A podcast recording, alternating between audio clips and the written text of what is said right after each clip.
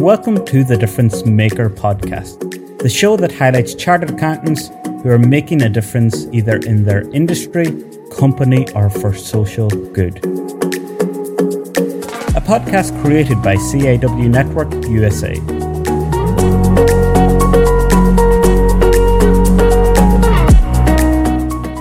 As a matter of interest, what are the challenges one would likely face in moving back? Uh, what barriers would be there potentially uh, for people who are applying for new roles?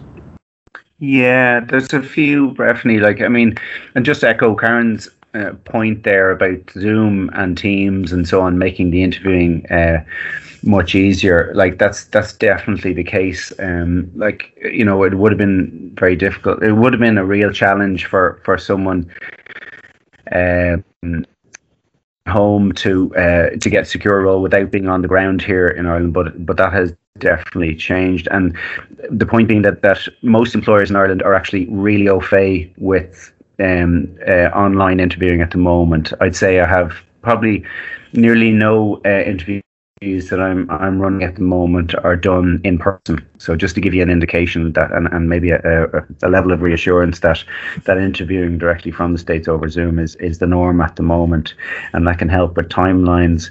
And um, so that's one challenge that's kind of knocked down. And the the main two kind of challenges that I'm seeing, um, and and love to hear from members who are having kind of maybe new different challenges, but salary um, is one and the other one then is that kind of change in title maybe or or level of seniority when they're coming home.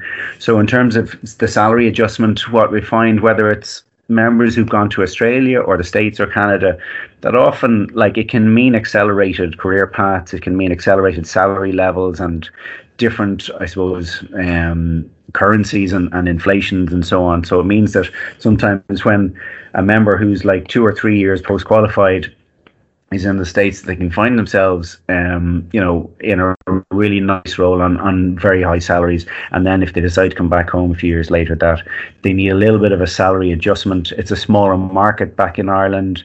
You know it mightn't it, it might be harder work to try and figure out the right role. It might mean um, you know taking a, a, bit of flexibility in relation to the salary piece. Um, so that's that's the main challenge, and kind of understanding that and, and talking to whether it's recruiters or ourselves or you know um, colleagues and friends, um, just to get an understanding of the salary levels, be worthwhile.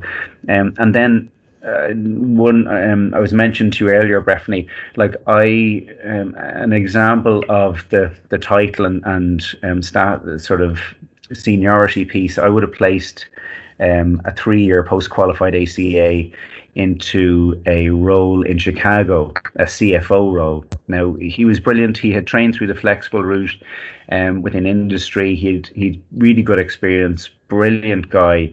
Um, and um, he excelled in that CFO role in a kind of manufacturing um, mid sized company in Chicago. Um, and he was brilliant and uh, you know they loved him over there. As with a lot of ACAs moving over to the states, they're held in really high regard. Um, their you know his career um, accelerated, um, you know, and and and with that salary and everything. But then when you come back to the states, and as he did a few years later for various reasons, um, you have to try and you know readjust that. I mean, jumping into a CFO role you know, after five or six years, PQE could be very challenging in a market like Ireland.